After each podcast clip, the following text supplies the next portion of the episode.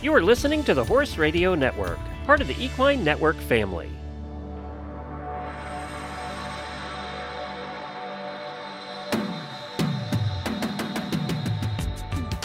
You're listening to the Athletic Equestrian Riding in College podcast. I'm your podcast host, Sally Batten, and I spent over 35 years coaching collegiate equestrian teams.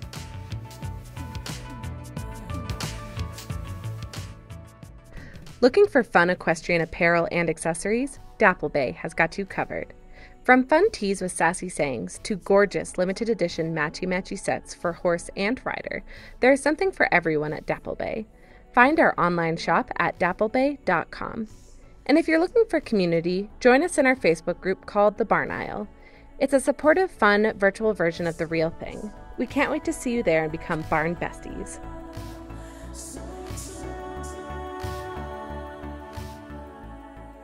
Welcome back, everyone, to the Athletic Equestrian Riding in College podcast. I'm your podcast host, Sally Batten, and I've been interviewing collegiate coaches and riders and organizations and affiliated organizations uh, about riding in college, but it's really turned into more than that. And our guest today, you'll see why I say it's more than that.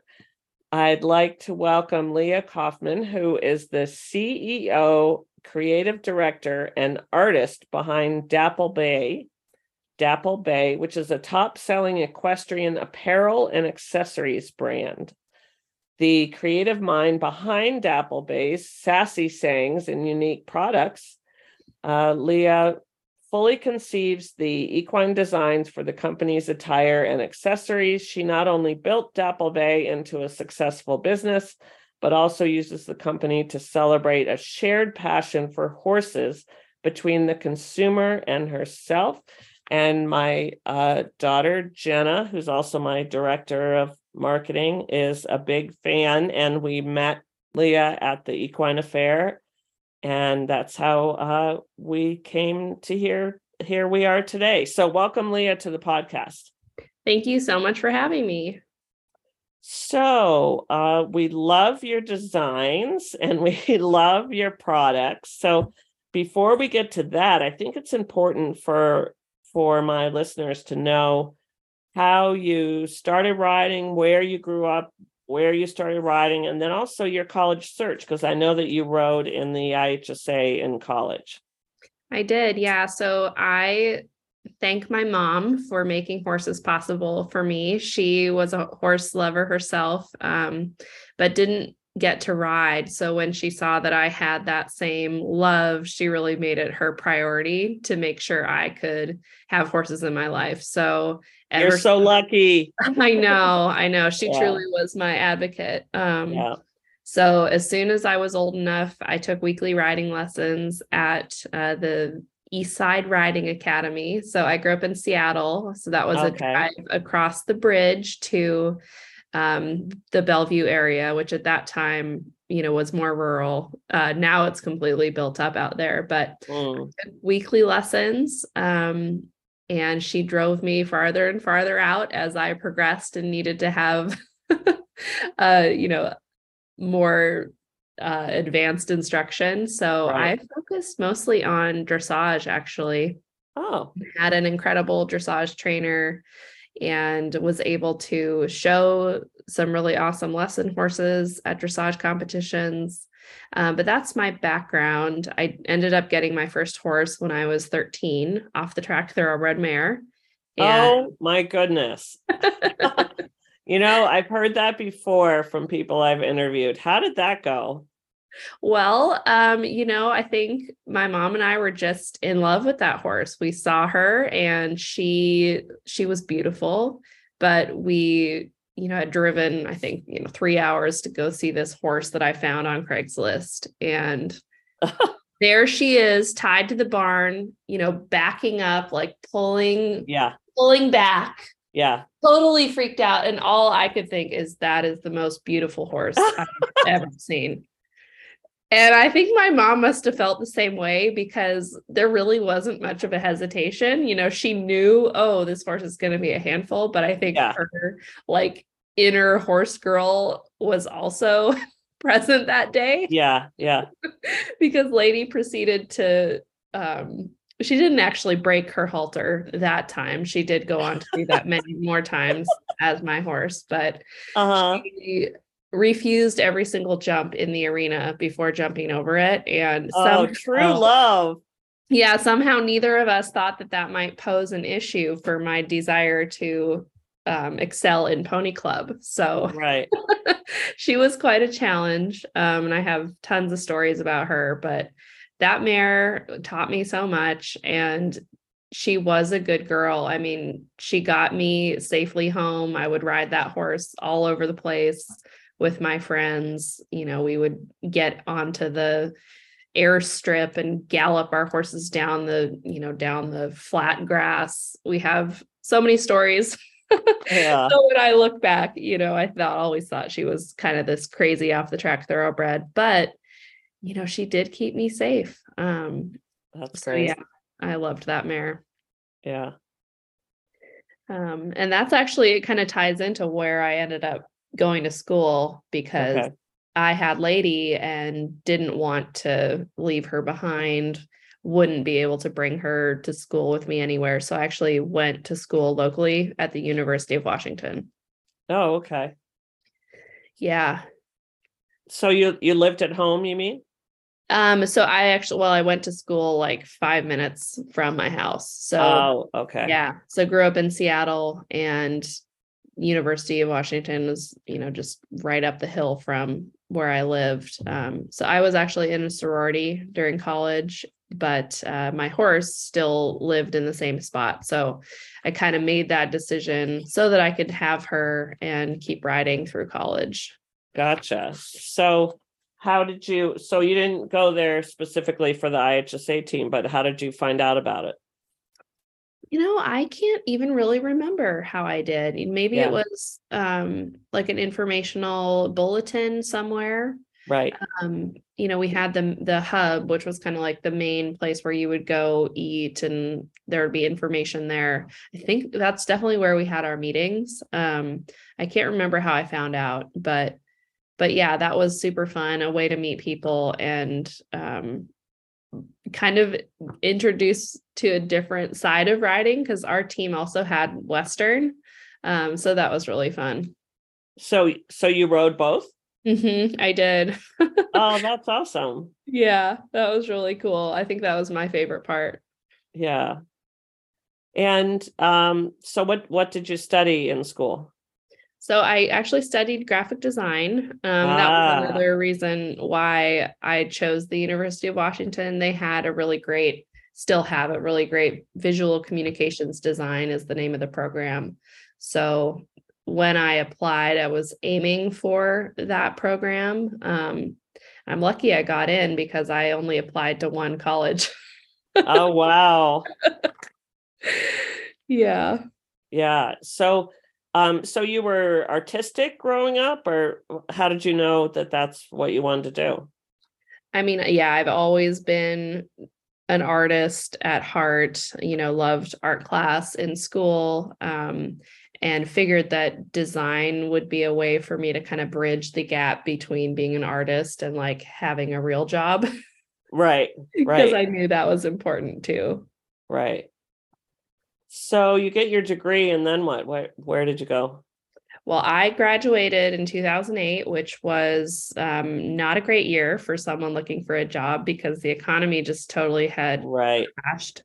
Right. Um, so I was lucky enough to get paid internship at a it was a book producing company actually uh-huh. which was close to where my horse lived so that was pretty awesome um, but yeah i worked at the book company and learned all about book production and book design and you know type typography layout um wow. design um, that was my first you know my first real job and then from there i really had a series of contract positions because it was so hard to find a full-time position so okay. I did a lot of different contract work um, but honestly it was it was so wonderful looking back because i got to work on so many different projects with so many different teams um, and I would just be brought in kind of when there was a project going. So I really had to learn on the fly and I credit that experience um, for my, you know, skill set that I have now, which is pretty vast and enabled me to like go start a company with some confidence. So I think being kind of thrown to the wolves as a young designer right. Right. Um, really really prepped me. Um, so it actually wasn't until we I moved to Georgia with my then boyfriend, now husband. Oh, okay. 2011. Yeah. Um, so yeah, I actually was able to move with him because I was doing so much freelance work that I was yeah. like, okay, sure, I can move across the country. And that's when Dapple Bay's started, kind of as this manifestation of my my passion for horses and design and then truly it was a way for me to meet people because as you know it can be hard to break into the horse community when you're right. not from from that place right. Um, so yeah i would set up my little t-shirt booth at horse shows all over the southeast and that's how i ended up making friends wow well i want to hear more about um, the company but did you take your horse with you I sure did because okay. you can't go to Georgia without your horse. gotcha. So my heart horse lady had sadly passed away um 20 or 2010. Okay. Um, yeah, great. Uh it was this great place that I was living with my best friend at the time um, but unfortunately ended in like a real tragedy um, because we had always wanted to live somewhere where our horses were in the backyard and so right. we did this really cool place and our horses were there and we got to ride together um, but unfortunately she suffered a pasture injury um, oh so yeah that was terrible but yeah. But I did end up with my horse that I have now, uh, Pie, Caribbean Pirate, another off the track thoroughbred. Okay. and he's the one that came with me to Georgia. Okay, gotcha. Okay, so so you have the idea of what what of selling T-shirts, and you you're going around to horse shows, I would imagine. And and what what were the T-shirts? What were some of your early kind of designs and slogans? So my very first one was live free and jump XC. oh, very nice. because I was really into eventing with Pie and got uh, it. Yeah, I thought that was cool. So there was that one and then 99 problems, but a ditch ain't one. so everything was very eventing and cross country oriented. Exactly. Yeah. It. So that was the you know those were a couple of the first ones i had and yeah. you know then my shirts got featured on eventing nation and that is really what i would credit with my first big break right. uh, for my online shop. Um so yeah after that feature i started selling more online and dapple bay really became more of a you know business versus just a fun thing that i was doing. Wow that's awesome yeah sometimes that's all it takes in the horse world right? It's just something that that strikes people's fancy. And and it takes off. Yeah so that was really fun um and then we did end up moving back up here to the pacific northwest in 2013 so i only got to be in georgia for a couple years. I still i still dream about moving back to the southeast um, Be- because of weather or the people, what did you love about it? I loved the weather. I loved the horsey scene, and yeah. I met two of my best friends um, down there. So awesome. Yeah. Okay, so so starting from humble beginnings, then then what happened with your company? So we moved back up here because my husband's job moved back up here, and yeah, this is just a very expensive part of the country to live in. So I got a regular regular design job um, and then was at that job for I think about a year and then found the job that I was at for over 7 years. So I worked wow. at a really awesome marketing agency uh, called M Agency and that is really where I've spent the majority of my career um, and Dapple Bay became just more of a side side hustle fun thing. So the company always existed, but was really more of a creative outlet for me. Right. And also because I was in marketing, it was a testing ground for, you know, ideas and techniques in marketing um, so that I could experiment, uh, you know, on Dapple Bay and then take what I learned and apply it for my clients at the agency. So that's really, Oh, wow. yeah. So it wasn't the other way around. It wasn't that what you were learning at your job helped you with Dapple Bay. I mean, probably some of both, but Right. I remember, you know, okay, I'm going to learn how to do Facebook advertising so that I could really understand it, you know, and Dapple Bay was always a great testing ground for that kind of that kind of uh, learning. So you're you're plugging along with it kind of as a side job. How how did it turn into a full full time? Well, so during COVID, that's really um, in 2020, you know, the whole world halted, right? And there Yeah. was this light shown on small e-commerce businesses. And it seemed like the world suddenly was like, oh, we can get stuff online and we need to support these small businesses. So, really, without much effort on my part, my business seemed to just take off. Um, so I decided, okay, well, this feels like a wave of opportunity. So I jumped on that wave and put more time and effort into creating new products and doing marketing, you know, being present on social media and emailing my email list. And my business really grew Mm, 2020 so much so that in 2021 I needed to step back from my full-time commitment because I wow. was totally overwhelmed with you know how much how much the business had grown so Right. so yeah it's been almost 2 years at this point that Dapple Bay has been my my full-time focus So explain more uh, if somebody has never been to your website. Your website is dapplebay.com. So uh, I recommend everyone go and look. But explain um, what kind of products you have. I know you have some beautiful designs that we love. So um, just talk about that kind of thing. What what what all is involved? Yeah, so apparel accessories recently launched into horseware. So the matchy mm-hmm. matchy sets have been super fun and I think my customers really love them.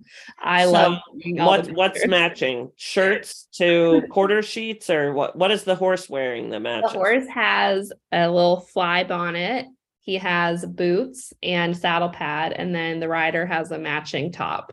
oh, I love it. Yeah, so I realized that there wasn't really anyone doing um, patterns. So you can buy these gorgeous matching sets in, you know, myriad of beautiful colors, but it was nearly impossible to find anything that had a pattern. And that's really my thing is, you know, intricate designs and, you know, fun slogans. And um, the patterns felt like something that I could create. So I got really into learning about pattern design and um, developed some patterns and then developed these products uh, to all match. And it was a success. So that has now become um, part of my product line. So I think that's the most fun with Dapple Bay is really it's about expressing expressing yourself and you know looking different looking unique and you know it's the whole essence of fun that I think can get lost in in equestrianism sometimes. So my company Right. is really about making sure it's all about having fun, putting the horse first. So my products have definitely evolved to be what my customers want to buy. So I regularly will poll my audience and you know ask them like what products they would want to see, what type of designs they want to see, what colors. And so that really has influenced like what I'm doing. Um, at the end of the day, it's all about like what they want to buy, uh, Right. what they want to gift. And so I think that's been really cool over the years to see how the products have evolved because truly it's about how my customers have evolved. Right. And um, just talking at, on a real uh, nuts and bolts level, how uh, you know t-shirts I get where you can source those and and get them screen printed or whatever. But but how did you find your suppliers for for your you know I guess hard goods for the actual so that you could get your text your designs put on them or or whatever did you have some kind of fits and starts with with getting those set up oh absolutely. I mean i think every part of business at least this business has been um, a learning opportunity. Right. And product development certainly is um, one of them. Um, so yeah for each type of product that i have actually i've had to go through that process because i don't have one manufacturer. I have have like five different manufacturers so depending on what the product is and even you know how many of the product i can get um, i have different manufacturers so i started on alibaba um, researching on alibaba and then you know communicating with these manufacturers overseas. Um, you go through a process where you get samples and mm. Kind of that's how you can figure out, okay, is this going to work or not? Um, and it's a long, uh, expensive process. Mm. So, yeah. So yeah, I would caution anyone, um, you know, just be patient and just build it into the cost that you know um, you just have to assume that it's going to cost money to do the product development uh, right uh, because it's never going to be the first product you get is going to be perfect there's right. Going to be multiple iterations. Right. And did you have any duds? Did oh, you have absolutely. anything that you designed or and just nobody wanted it? You know i had one product that i was so excited about that just was not and it was this i thought it was so cute. It was like a keychain bag charm with like multiple little charms on it. Uh-huh. And i was so excited about it but it just did not not sell and i was so confused but i think that just happens sometimes um yeah. and i think that really taught me to ask my audience before just right. assuming that i know that what they want to buy um so yeah, that's definitely a refinement process of okay, right. idea, but then we have to see if the idea has legs and right. not every idea needs to become reality. So that, yeah. Yeah. That has been a tough challenge for me as a creative person. Yeah.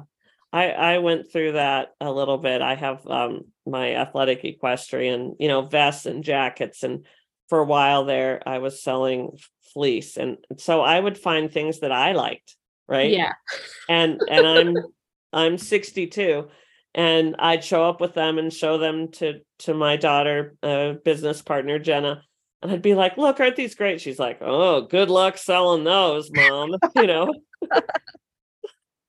so yeah isn't it hilarious yeah um, and listening to the customers like horse people want coats and vests that are slippery on the outside, right? Because they're in there cleaning stalls. Absolutely. You don't want items that everything's going to stick to. yes. Yeah. I mean, and yeah, so those are things to be cognizant of. But I just also think there's going to be cost associated with any venture, and some right. of it's going to be an oops, we yeah. learned. yeah. Yeah and filling orders do you do all that yourself or do you have people that work for you how how how how big are you now at this point yeah so i think that would be my you know biggest struggle this past year has been the business grew so quickly mm. that um i in 2020 hindsight right i probably grew the business too quickly um, because this year was really all about figuring out like, okay, how do I sustain this volume? Because right. I can't do it all. Right. Um, so I now have a warehouse. So I was wow. fulfilling all the orders myself and had my basement fully set up with all my yeah. inventory. Yeah. But I've since moved to a warehouse um, and I have a team that does fulfillment. So that's been fa- fantastic. However, it's not without its challenges, right? Because now I have to plan in extra time um, because I have to get products in and then they have to go into their system and then that has to fit onto their schedule. So I can no longer just get products in and sell them right when they're here. Right. Because it's a, you know, a separate company that I'm working with. So and then along with that, they have employees that they have to train. And sometimes those employees make mistakes or they get sick on the same day that I do a huge giant sale. Yeah. Yeah. so, you know, there's, it's like every level of business, there just seems to be a new set of challenges. Um, but yeah, this year was so much about my back end systems to be able to support the level of sales. Right. So it's been a it's been a hard year from like a operations right. perspective. Right. And you know, not to get into details or numbers or anything, but um did you finance the start of the company yourself since you were working full time? You know, it's really just been financed based on what I could sell. So for a long time, I did a print on demand business model, which meant right. that only as orders were coming in, they were getting fulfilled. Um, so that is just not scalable. So right. that's a great way to start a brand, but that is something else that I have had to figure out is how do I get away from this, you know, one to one to one to 300, one to 400, one to 500. Wow. So, wow. yeah, that initial investment in the product has been another challenge this year. Yeah. Um, so, self funded, you know, fortunately, there are um, different capital options for e commerce sellers. Like after COVID, there was all this um, focus on e com brands, right? And then all of these companies figured out how to fill the gaps. So, you know, from my warehouse and fulfillment company, which is a startup company, it's like they created a product that e commerce sellers needed um, because a traditional fulfillment company would require something like 2,000 orders a month. But mm. the company that um, I'm working with, if you have 60 orders a month, you can have them do your fulfillment.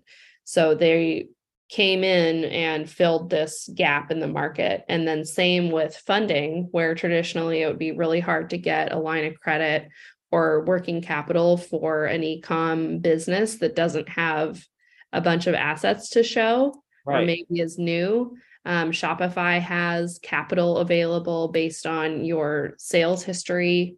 Uh, PayPal does, and there's a bunch of other companies that you can you can get funding and then they just you pay it back through a percentage of your sales. Oh nice. so yeah i feel like there are a lot of different options um, right. that kind of help with that. However it's still all expensive because you're paying a percent you know it's less than putting it on a credit card but you're still you know you're still paying to get that money. Right right. And and how did you learn all this? Just self-taught yeah, self-taught. Um, I feel like there's also a great community of equestrian business owners that I've just become friends with over the years of having Dapple Bay. So right. I have lots of friends who have businesses that are like a little bit ahead of mine. And yeah. so being able to reference them um, has been invaluable. Well, that's great. Well, as as we wind down here, I always ask everyone on the podcast, what do you like to do besides horses and your business? Oh man, is there anything else? right. what do I like to do? Um, well, I love my dogs and I love my husband. So I actually really love traveling. So we we were just talking before we got onto recording right. about um, going to the UK and my husband and I went for the first time to England this summer and we just fell in love. So I think I really love travel and I think okay. I really love international travel with my husband. Great, great. Well, thank you, Leah, so much for being on the podcast and, and telling us not only about your company, but its evolution. And it's very exciting. And I think our listeners will really enjoy your story. Podcast host Sally Batten is booking clinics and would love to travel to your barn. Sally brings a wealth of knowledge to help every rider from beginners to accomplished athletes. Her positive, upbeat teaching style will help all riders improve, and she brings along her teaching tools to help fix bad habits. Sally teaches both on the flat and over fences, is a certified polocrosse coach, and has recently started teaching clinics in Equicize, which is aerobics on horseback. Contact her today to book your clinic at athleticequestrian at gmail.com. That's athleticequestrian at gmail.com. Thank you for listening to the Athletic Equestrian Podcast. If you'd like more information on this podcast or any of our other podcasts, you can contact me at athleticequestrian at gmail.com. This podcast was produced by Jack Boyata, and the music is by Kitcher.